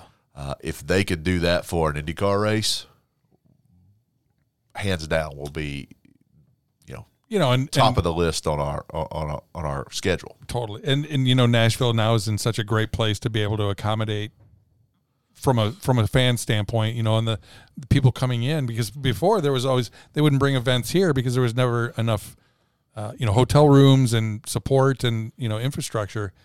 And now we're we're so far and the, the draft just proved um, that, you know, Nashville is now ready to to hold these world class events. Absolutely, the city's ready. CVB, Butch, Spyridon, and his team are are top notch, world class. They are ready for this event. Uh, Mayor's office is ready for this event. Tennessee Titans are ready for this event. Uh, the downtown businesses, community, Yeah. uh, the hotels, all the tours, tourism, the restaurants, everyone is fully supportive and on board, and just so excited about this event happening. You know, that's the best thing for us is everything is walkable. Everything Oh, is in this downtown corridor. So the fans that are coming to town, you know, they're going to be able to stay downtown, walk across the pedestrian bridge That's what I just To the race. The, the other bridge. the other That- bridge, yeah. the bridge they think we're racing on. Yeah. They'll be able to walk across that right to the track, uh, walk back, uh, and over the weekend, you know, we've kind of built our schedule around, you know, allowing enough time to experience Nashville, Right. experience Broadway, and be downtown. We're not, you know, some of the nights of the event we're going to have activities at the track, but some of them we're going to, you know, we're going to allow them to experience Nashville and, and allow Nashville to do what they do best, and we're just going to get out of the way. Yeah, see, and I think that's great. That pedestrian bridge really is holds the key to, you know, accessibility to this side of the track, having it go across the bridge, and so you can really, from a fan standpoint, from what I like to do is, you know, I like to go sit in different parts of the track and watch and see what's going on and check that out, and that just really allows you that opportunity to be able to do that. It's awesome. No, I mean it's going to be killer. Are you guys? So you say there's some nights you're not going to do some stuff. So you'll hold. You're going to have a stage down the paddock area, and is there going to be one night that you're? Are you going to put a stage down, kind of like the draft did, the, you know, a Broadway or anything like that, or and have a concert there? Is that what you're thinking, or just let people go experience Broadway? Well, we're still we're still trying to finalize all of our plans, but I, I can share with you what I do know today. You know, Thursday night we're gonna have a fan fest downtown on Broadway. Okay. So once the fans get into town, night one, before any on track activity, we're gonna have you know activities downtown on Broadway between first and second. Uh, there will be stages, there will be music, uh, there'll be some activity from the race teams. Uh, we're still working on finalizing those plans, but there will be some, uh, you know, whether that's a pit stop competition or you know, we don't know what that's going to be yet. But that's going to be a fan fest activity downtown on Broadway. So night one, those people that get to town early, they'll get to experience that. Uh, and a lot of locals. You know, we're hoping that's the night a lot of locals that may not know a lot about the event. We hope that's the night they're going to come out and check it out. Yeah. Uh, may not have a ticket yet. Just see what this thing's all about. And if not, then we're going to have plenty of media there, so they'll have plenty of opportunity to see it. Uh, and then Friday, uh, we've got on track activity during the day. And then Friday night, our plan is to wrap up fairly early. Uh, and Friday night is the night that we're, you know, planning in our schedule to allow the fans to, you know, Do hit their Bro- thing. hit Broadway, do your thing, experience Nashville, and the honky tonks and everything that we have uh, really on Broadway. And then uh, Saturday, uh, back on track uh, with practice qualifying with uh, with IndyCar uh, and the Sports Series, which we haven't announced yet. Those announcements are still coming in the coming weeks. We're working up finalizing those agreements of, of who else is going to be on track racing with us. But then we'll have a race that Saturday night, uh, and then Saturday night is our big music night. So we'll have entertainment on Friday as well. So we'll have concerts at the track before you know we'll end at seven or eight Right. still have plenty of time to enjoy Broadway. But Saturday night, uh, we'll race up until dark or maybe even into the night. Uh, and then headline concert, uh, that'll be our big name act. You know, our A-lister will be will be Saturday night concert. And then uh, with a you know post show fireworks. So all of that downtown, typical Nashville, do it all. Yeah. You know, race, music, fireworks, then Broadway. Yeah. Uh, and then Sunday on race day, uh, we'll, we'll start with music again. We're opening up today uh, on Sunday with uh, with a concert and church service uh, from the stage in the in the fan area, uh, and then some more music and a little more racing activity, and then uh, the main IndyCar Music City Grand Prix. What what time in the afternoon is it going to be? Yeah. Further in the afternoon, I guess. Yeah, it'll be a little later in the afternoon. Will be a noon start. Uh, we're still working with NBC and, and working on our TV window and to see exactly when that's going to be. That's good, man. I'm I'm excited, and um, gosh, if I could get back to Road America and maybe run that Saturday night race. I know you're not going to tell me what it is, but I might be able to drive in it. Maybe. How badly do you want to do that? I won't tell Re- you what re- it is. I really bad. I won't tell you what it is, but I will tell you. Yes, you can drive it. Yeah, I figured I could. So, yeah, I want to be here so bad because I'm from here and just I just love this town. And I'm positive that you could get a car and you could drive in, Yeah. in that event. yeah, so I have an idea, but that's gonna be that is gonna be really cool. That Saturday Yeah. night thing to kind of see uh, the brakes glowing, especially on a street Yeah. course and with the sunset coming down over the bridge. Yeah, that's the And plan. That's the money shot. Is yeah. going to be Saturday night. Totally. Saturday night. Yeah, Start in the day, end at night, under the you know moonlight and Yeah. skyline of downtown. You know, we don't need lights, but it's already lit up. The Yeah. bridge is lit. I mean, it's it's going to be cool. Saturday night's going to be very special. So I think yeah, the whole weekend need- weekend's you need to gonna get back be- from Road America. Yeah, you yeah. need to come back. Right. Get one, get one of those jets for me. yeah, There's plenty available. There's plenty- yeah. There'll be plenty in town, that's for sure. yeah, there will be for sure. Uh, I would say there's probably a good chance there's probably be some jets coming from Road America to Nashville that afternoon. There might be, yeah. So I might be able to hop on. Yeah, I'll hop on somebody. Jump a ride, yeah. Just hitchhike. Yeah. Stand out there at the airport, need a ride. Yeah. So, I mean, kind of give our listeners, I, we don't want you to announce anything with No. the support stuff today. And, um, I mean, what's the time frame far as when you're going to get that stuff out? I would say in the next, uh, you know, our goal would be to make that announcement in the next two weeks. You know, two to three weeks at the latest. Yeah. We're very close. I mean, we, we've, you know, we've been in conversations for a while. At this point, it's just a matter of getting all the contracts done, Crossing the T's and dotting the I's. yeah, and, crossing T's, dotting I's, getting it on paper, and yeah. uh, and and making it public. Well, I'm super jealous, but I'm super happy at the same time. And that's how I've always talked about this event that I think it's about time and that it happens in IndyCar's back. They used to be at the super speedway, you know, at one time out there. And um, I mean, we're turning into a real motorsports town because now Yeah. we have the NASCAR banquet and the burnouts on Broadway and everything. And you guys are going to utilize Broadway, it sounds like, on that Thursday Absolutely. night. Um, it's just you know this town is you know motorsports crazy right now, Yeah. which is great to see. Yeah, well, I mean, what are we? I mean, within if you draw a 600 mile radius around Nashville, you hit more than half of the nation's population. Forty percent, absolutely. Yeah. Almost fifty percent of the Yeah. nation you get Yeah, within a you know six hour drive. Six hour drive, Yeah. and it's a destination city anyway, so people are coming here. I mean, uh, this is a no brainer. I mean, you just had to be like dying when all this started coming together. It's just perfect. The city's ready for it. We're ready for it. Yeah. But Jason, I appreciate you taking some time out of your day and Yeah. uh, sitting down with us and kind of getting, I mean, super detailed, you know, about your career, uh, just in general and your passion. And, and I can see that you're going to bring that passion to this event and it's going to be, you know, it's going to be off the charts. Well, thanks. Thanks for yeah. having me. And as we get, um, as I was gonna say, as we get closer to the event time and that kind of thing, we'll we'll get back together and sit down and we'll we'll kind of firm up the discussions and and exactly what's happening with uh, the race and you know the events and everything that's going to happen. Yeah, absolutely. I'd love to come back on. I'd love to talk more about the event. Uh, you know, I really appreciate you guys, you know, asking those questions and, and giving me the opportunity to share my background because not everybody knows that. But, you know, not sure your listeners will find it as intriguing.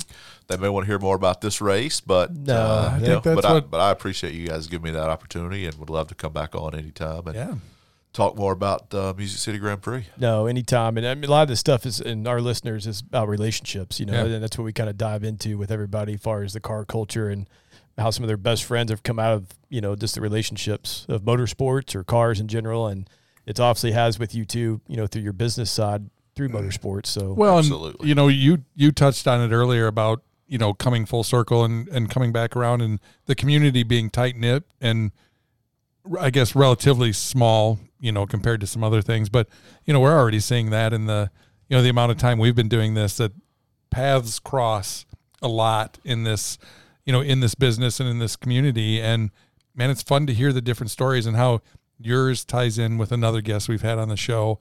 Um, you know, and in the community and in uh, you know the culture and what we're trying to do here locally and nationally because it's just that's the stage. Yeah, Right. It's definitely a small group. Definitely tons of relationships, and you know, I mean, we, we referred to to Mike Tatoian and, and our Yeah. relationship and, and our friendship and how that those paths have crossed and uh, have come full circle full circle for me. And you know, I would say not knowing who all your guests have been, but you know, I, I would say there's probably many more guests that you've had on the show that you know I've worked with or had Yeah.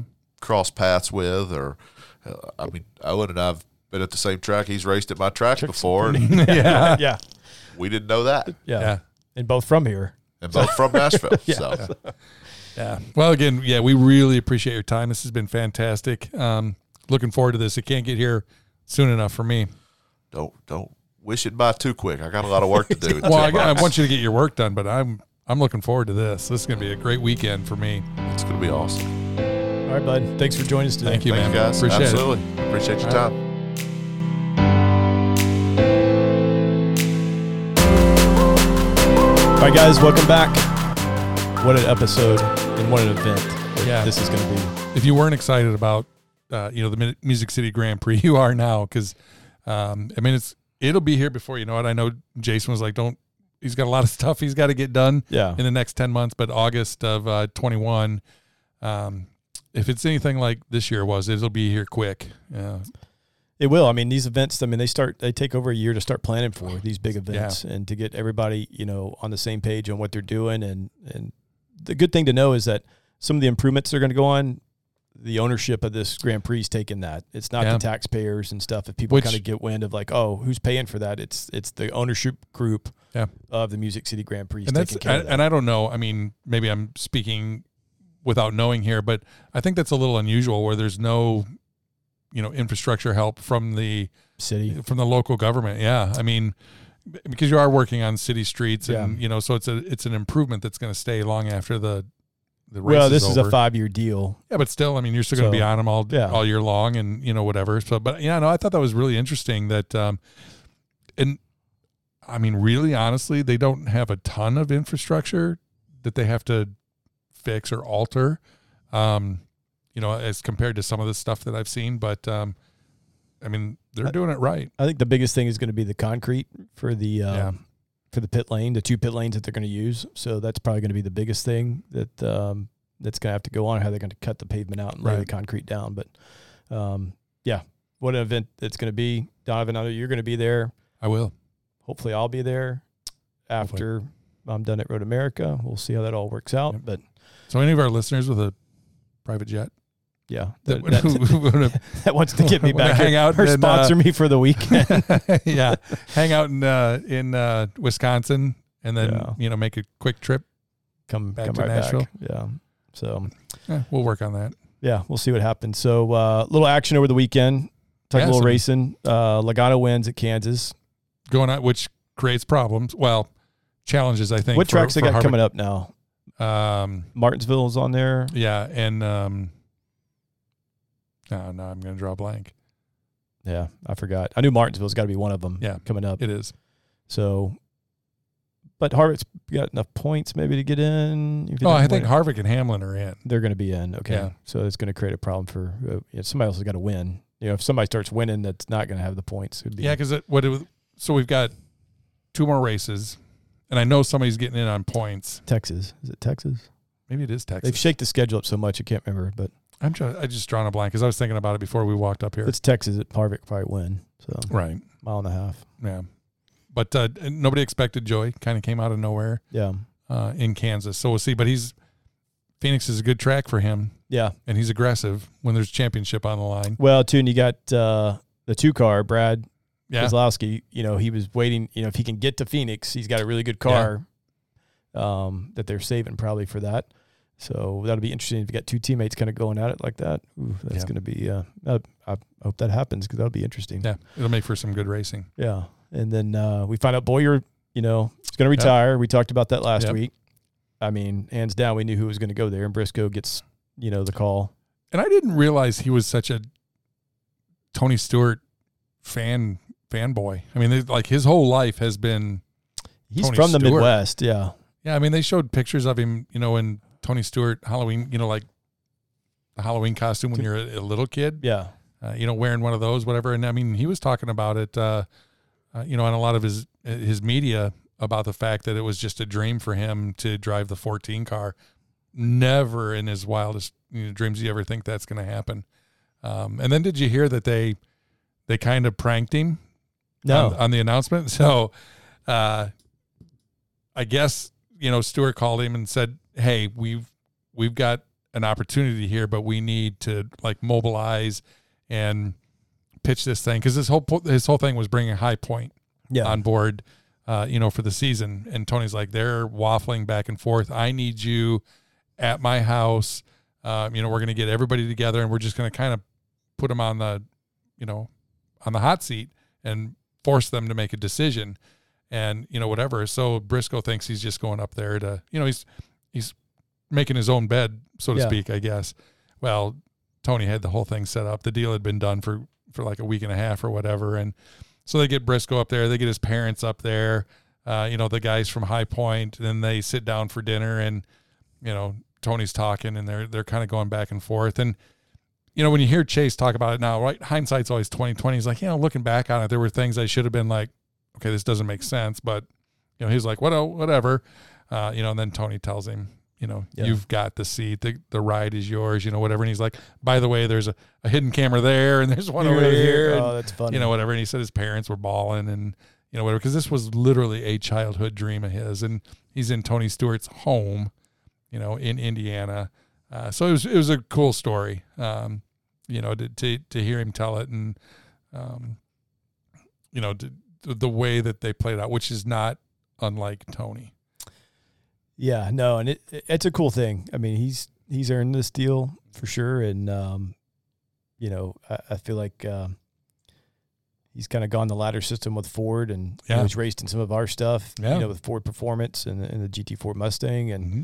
he's done you know a good job over there. You know, got his road course game up because he won it, you know, the Indy Yeah. um, on the road course there. So I think that's it's cool, and he, it's good to see somebody that's come from almost nothing to earn a rod like that. Well, and that's what I mean. That was one of the things he said was, you know, I didn't have any any backing. We didn't have any money. We didn't, you know, Ford brought him No, and that's I get Through that. the I mean, system. like to be able to go and I'm not saying you go on the other side of this. Logano, Logano had every opportunity Right. to get to where he is. Yeah, and they talked about that a little bit too. Yeah, it's funny. Yeah. And so, it, and, and Chase is the complete opposite. And so that's cool because I sit in those shoes. Yeah. And so understand that completely. That's, that's awesome to see him get that opportunity and to get to his goal and, you know, just where he And I didn't know this either that at the beginning of the year, at the beginning of the Xfinity season, um, you know, he said it's going to take eight wins Yeah. or, or I don't have a ride. We had to go dominate Yeah. to prove. That he was a driver. Yeah. Yeah. And, I- and I think Bowyer had to have a kind of an off year, which he kind of did, you know, and Yeah. I think and if Bowyer were to come in there and really, I mean, say he won four races or something, then it's like, whoa, okay. Even though Fox really wanted him, Yeah. and Chase maybe he wins four or five races on the Xfinity side, and maybe it's like mm, maybe, Not maybe enough quite to tip the scales. to move to move it on. Yeah, but Bowyer not winning. Yeah. Whether you make it second round of the playoffs, he was out, or first round done. Second. Yeah. and so and then Fox really loved him. You know, it's like and I think Stewart kind of went to Bowyer and said, "Look, we're gonna, we can either make this go good or bad. Yeah. You got an opportunity to go somewhere else and do something pretty cool. And I, I mean, we, I think everybody kind of knew that he was going to um, move into the booth. I mean, I don't think it was a surprise. Yeah, after, I, I guess he did, you know, some early in the season, then it went Yeah. off great. Yeah. and stuff. And I think Fox needs that because it, what NBC's doing, and I think they need that. Um, they need more than just Gordon and Mike Joy in Yeah. there. So I think that's it's going to be a great thing for everybody. Uh, It's really cool for Chase. I'm glad to see Yeah. that uh, a kid that really deserves it, and he gets that opportunity. Yeah. So and then uh, news breaks that Larson gets reinstated. Again, shocker, right? so uh, we were texting the other day that I basically told you uh, for the 88, but you came back and said I think I don't know. I don't think they're going to use the 88 number. I bet he's coming back in the 25. I don't Yeah. think the five. I think it'll be the 25. Okay. Was the 25 I'm trying to remember if that's Ricky if that was Ricky's, you know, Rick's son. Son, I think he ran 25. I did he? think. I don't remember. I can't remember if he ran 25 uh, when he raced, uh, you know, before he passed away. Um, which would have been the Xfinity series. I think he ran 25. Which so I, that's why yeah, probably be 25 come back. So I I I, I, agree with you though. I don't think it'll be the text, 88. I think the 88's gone. Yeah, I think that I think That they'll shelve that for right now. Yeah. Yeah. and um, so look for Larson. I, I mean, I don't see why they don't do it here in the next couple weeks. That they Yeah, go ahead and I, who knows what the schedule is, how that plays out, but if it doesn't happen, it would just be a shock because uh, you know, I mean, you've got uh, um, Erik Jones going over to RPM. He's going to race for Petty Motorsports. yeah, So, I mean, a lot of these seats, that's the only one that has been announced. Come on. yeah, that's kind of waiting out there. Yeah, Yeah. so that's going to happen, and um, not to kind of get into our weekends, but that's kind of the race. Well, we had Petit Le Mans. Scott Dixon, which is a championship contender, headed to St. Petersburg, which we were talking IndyCar. You know, they finish up this weekend, weekend. At, at St. Pete, a street race there. Yep. Uh, Dixon won. and They Road Atlanta, Petit Le Mans, and um, and so see if he kind of keeps that momentum going and, and can close the deal out. I know people around here want Newgarden to win, and um, Sure. I just want it to be a, a tight battle. So either one of them are good dudes and will be good champions for that series. So Yeah. Um, but it was a busy weekend. I didn't see you much. No, I Uh, was, you. You were doing some other stuff. yeah, I just, I got so much going on at home right now. I haven't been anywhere. I, I did, I did get the car out yesterday. Yeah, Drove it to work because I saw that somebody posted a picture, like Oh, the two yeah. Corvettes. Yeah, But Scott. Yeah, Scott, Scott, did, which I didn't know that. You know, so a coworker of ours bought a, uh, A 17 Yeah. Z06. Our newer one. Yeah. Yeah, nine thousand miles on it, white with red interior, and you know, nice car. I told him, dude, I got to drive that. yeah. and then he left before Yeah. I had a chance. Before, you, know. before you could drive it. Imagine that. Yeah, yeah. Uh, letting you driving them out of here. yeah, I've just been busy, but I did get the skid loader seat fixed. I saw that. That's what I posted. That was my that was my thing over the week. That's what I was driving. That was my driving life. Yeah, that works. Which is good because I, you know what, I got, I had to get it fixed. Like I got a notice from the county that said I had a pile of dirt in my front yard from all the work we're doing, and um, they said you either got to put a silt fence around it or move it Yeah. before we fine you. And I was like, oh, I'll right. move it. I got something to move it There's with. incentive, yeah, Yeah, to get get, it outta fixed. So I did that, which is good. It needed to be done anyway. So That's great. Yeah. Good. that was it for me. Awesome, man. I'm glad you had a good weekend. Yeah. What'd you do? Oh yeah, you know, so that was we were trying to get together to go up to Yeah, so Saturday was well, it was super busy Saturday. Um Oh yeah, you were karting and yeah, yeah, my young my oldest. Um and thanks to Tennessee Karting Association, yeah.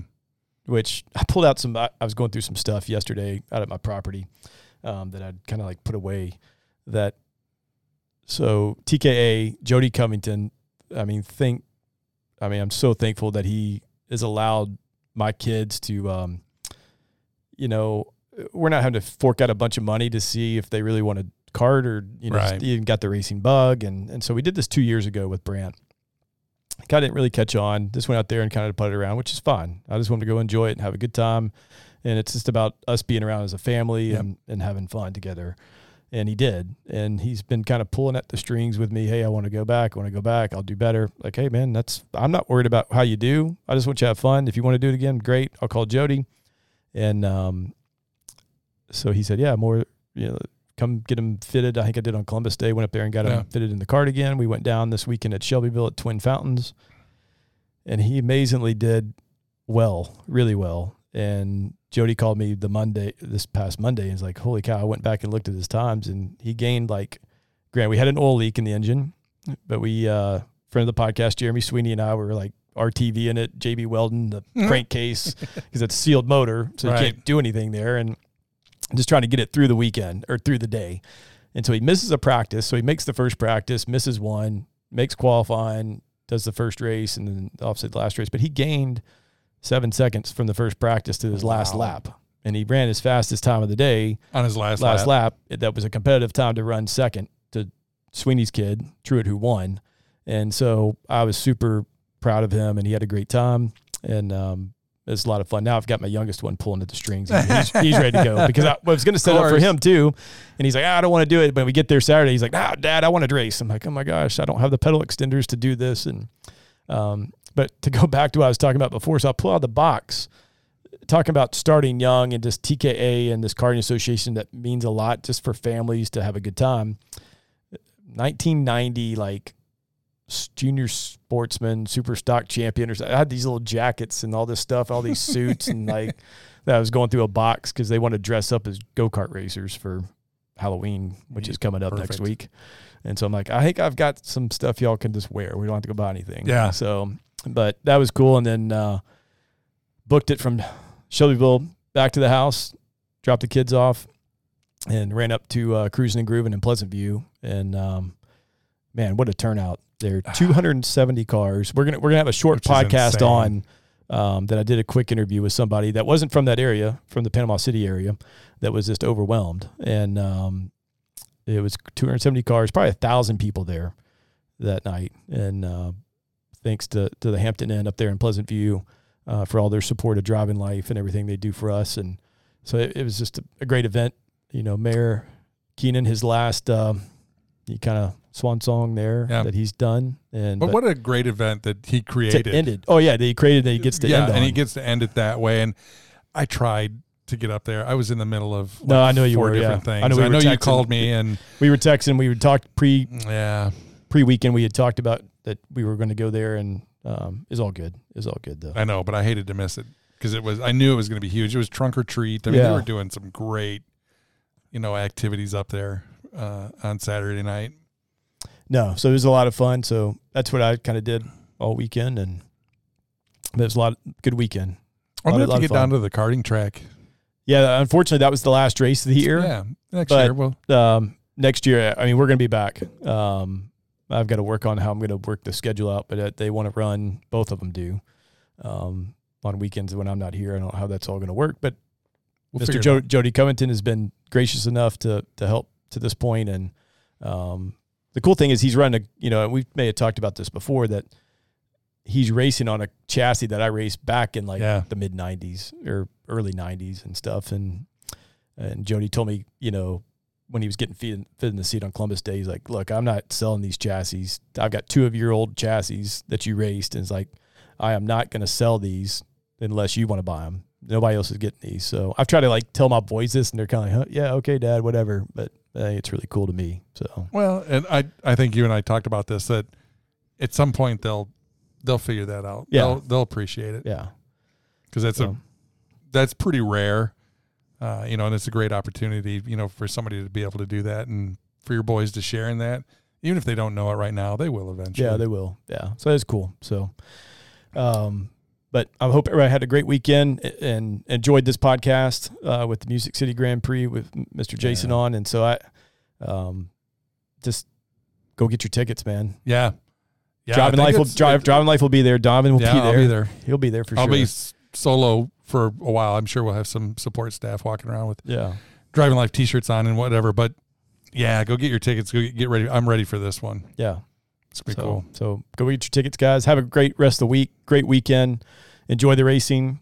Enjoy the good fall weather that we're having, especially here in Nashville or, or wherever you live. And uh, keep tuning in, liking us. I, I see that we're getting more likes on iTunes and ratings and all that stuff. So Appreciate that. um, keep spreading the word, guys. We appreciate um, what you guys are doing. And if you like what we're doing, just keep sharing it. So, Absolutely. all right. We'll see you next week. Peace.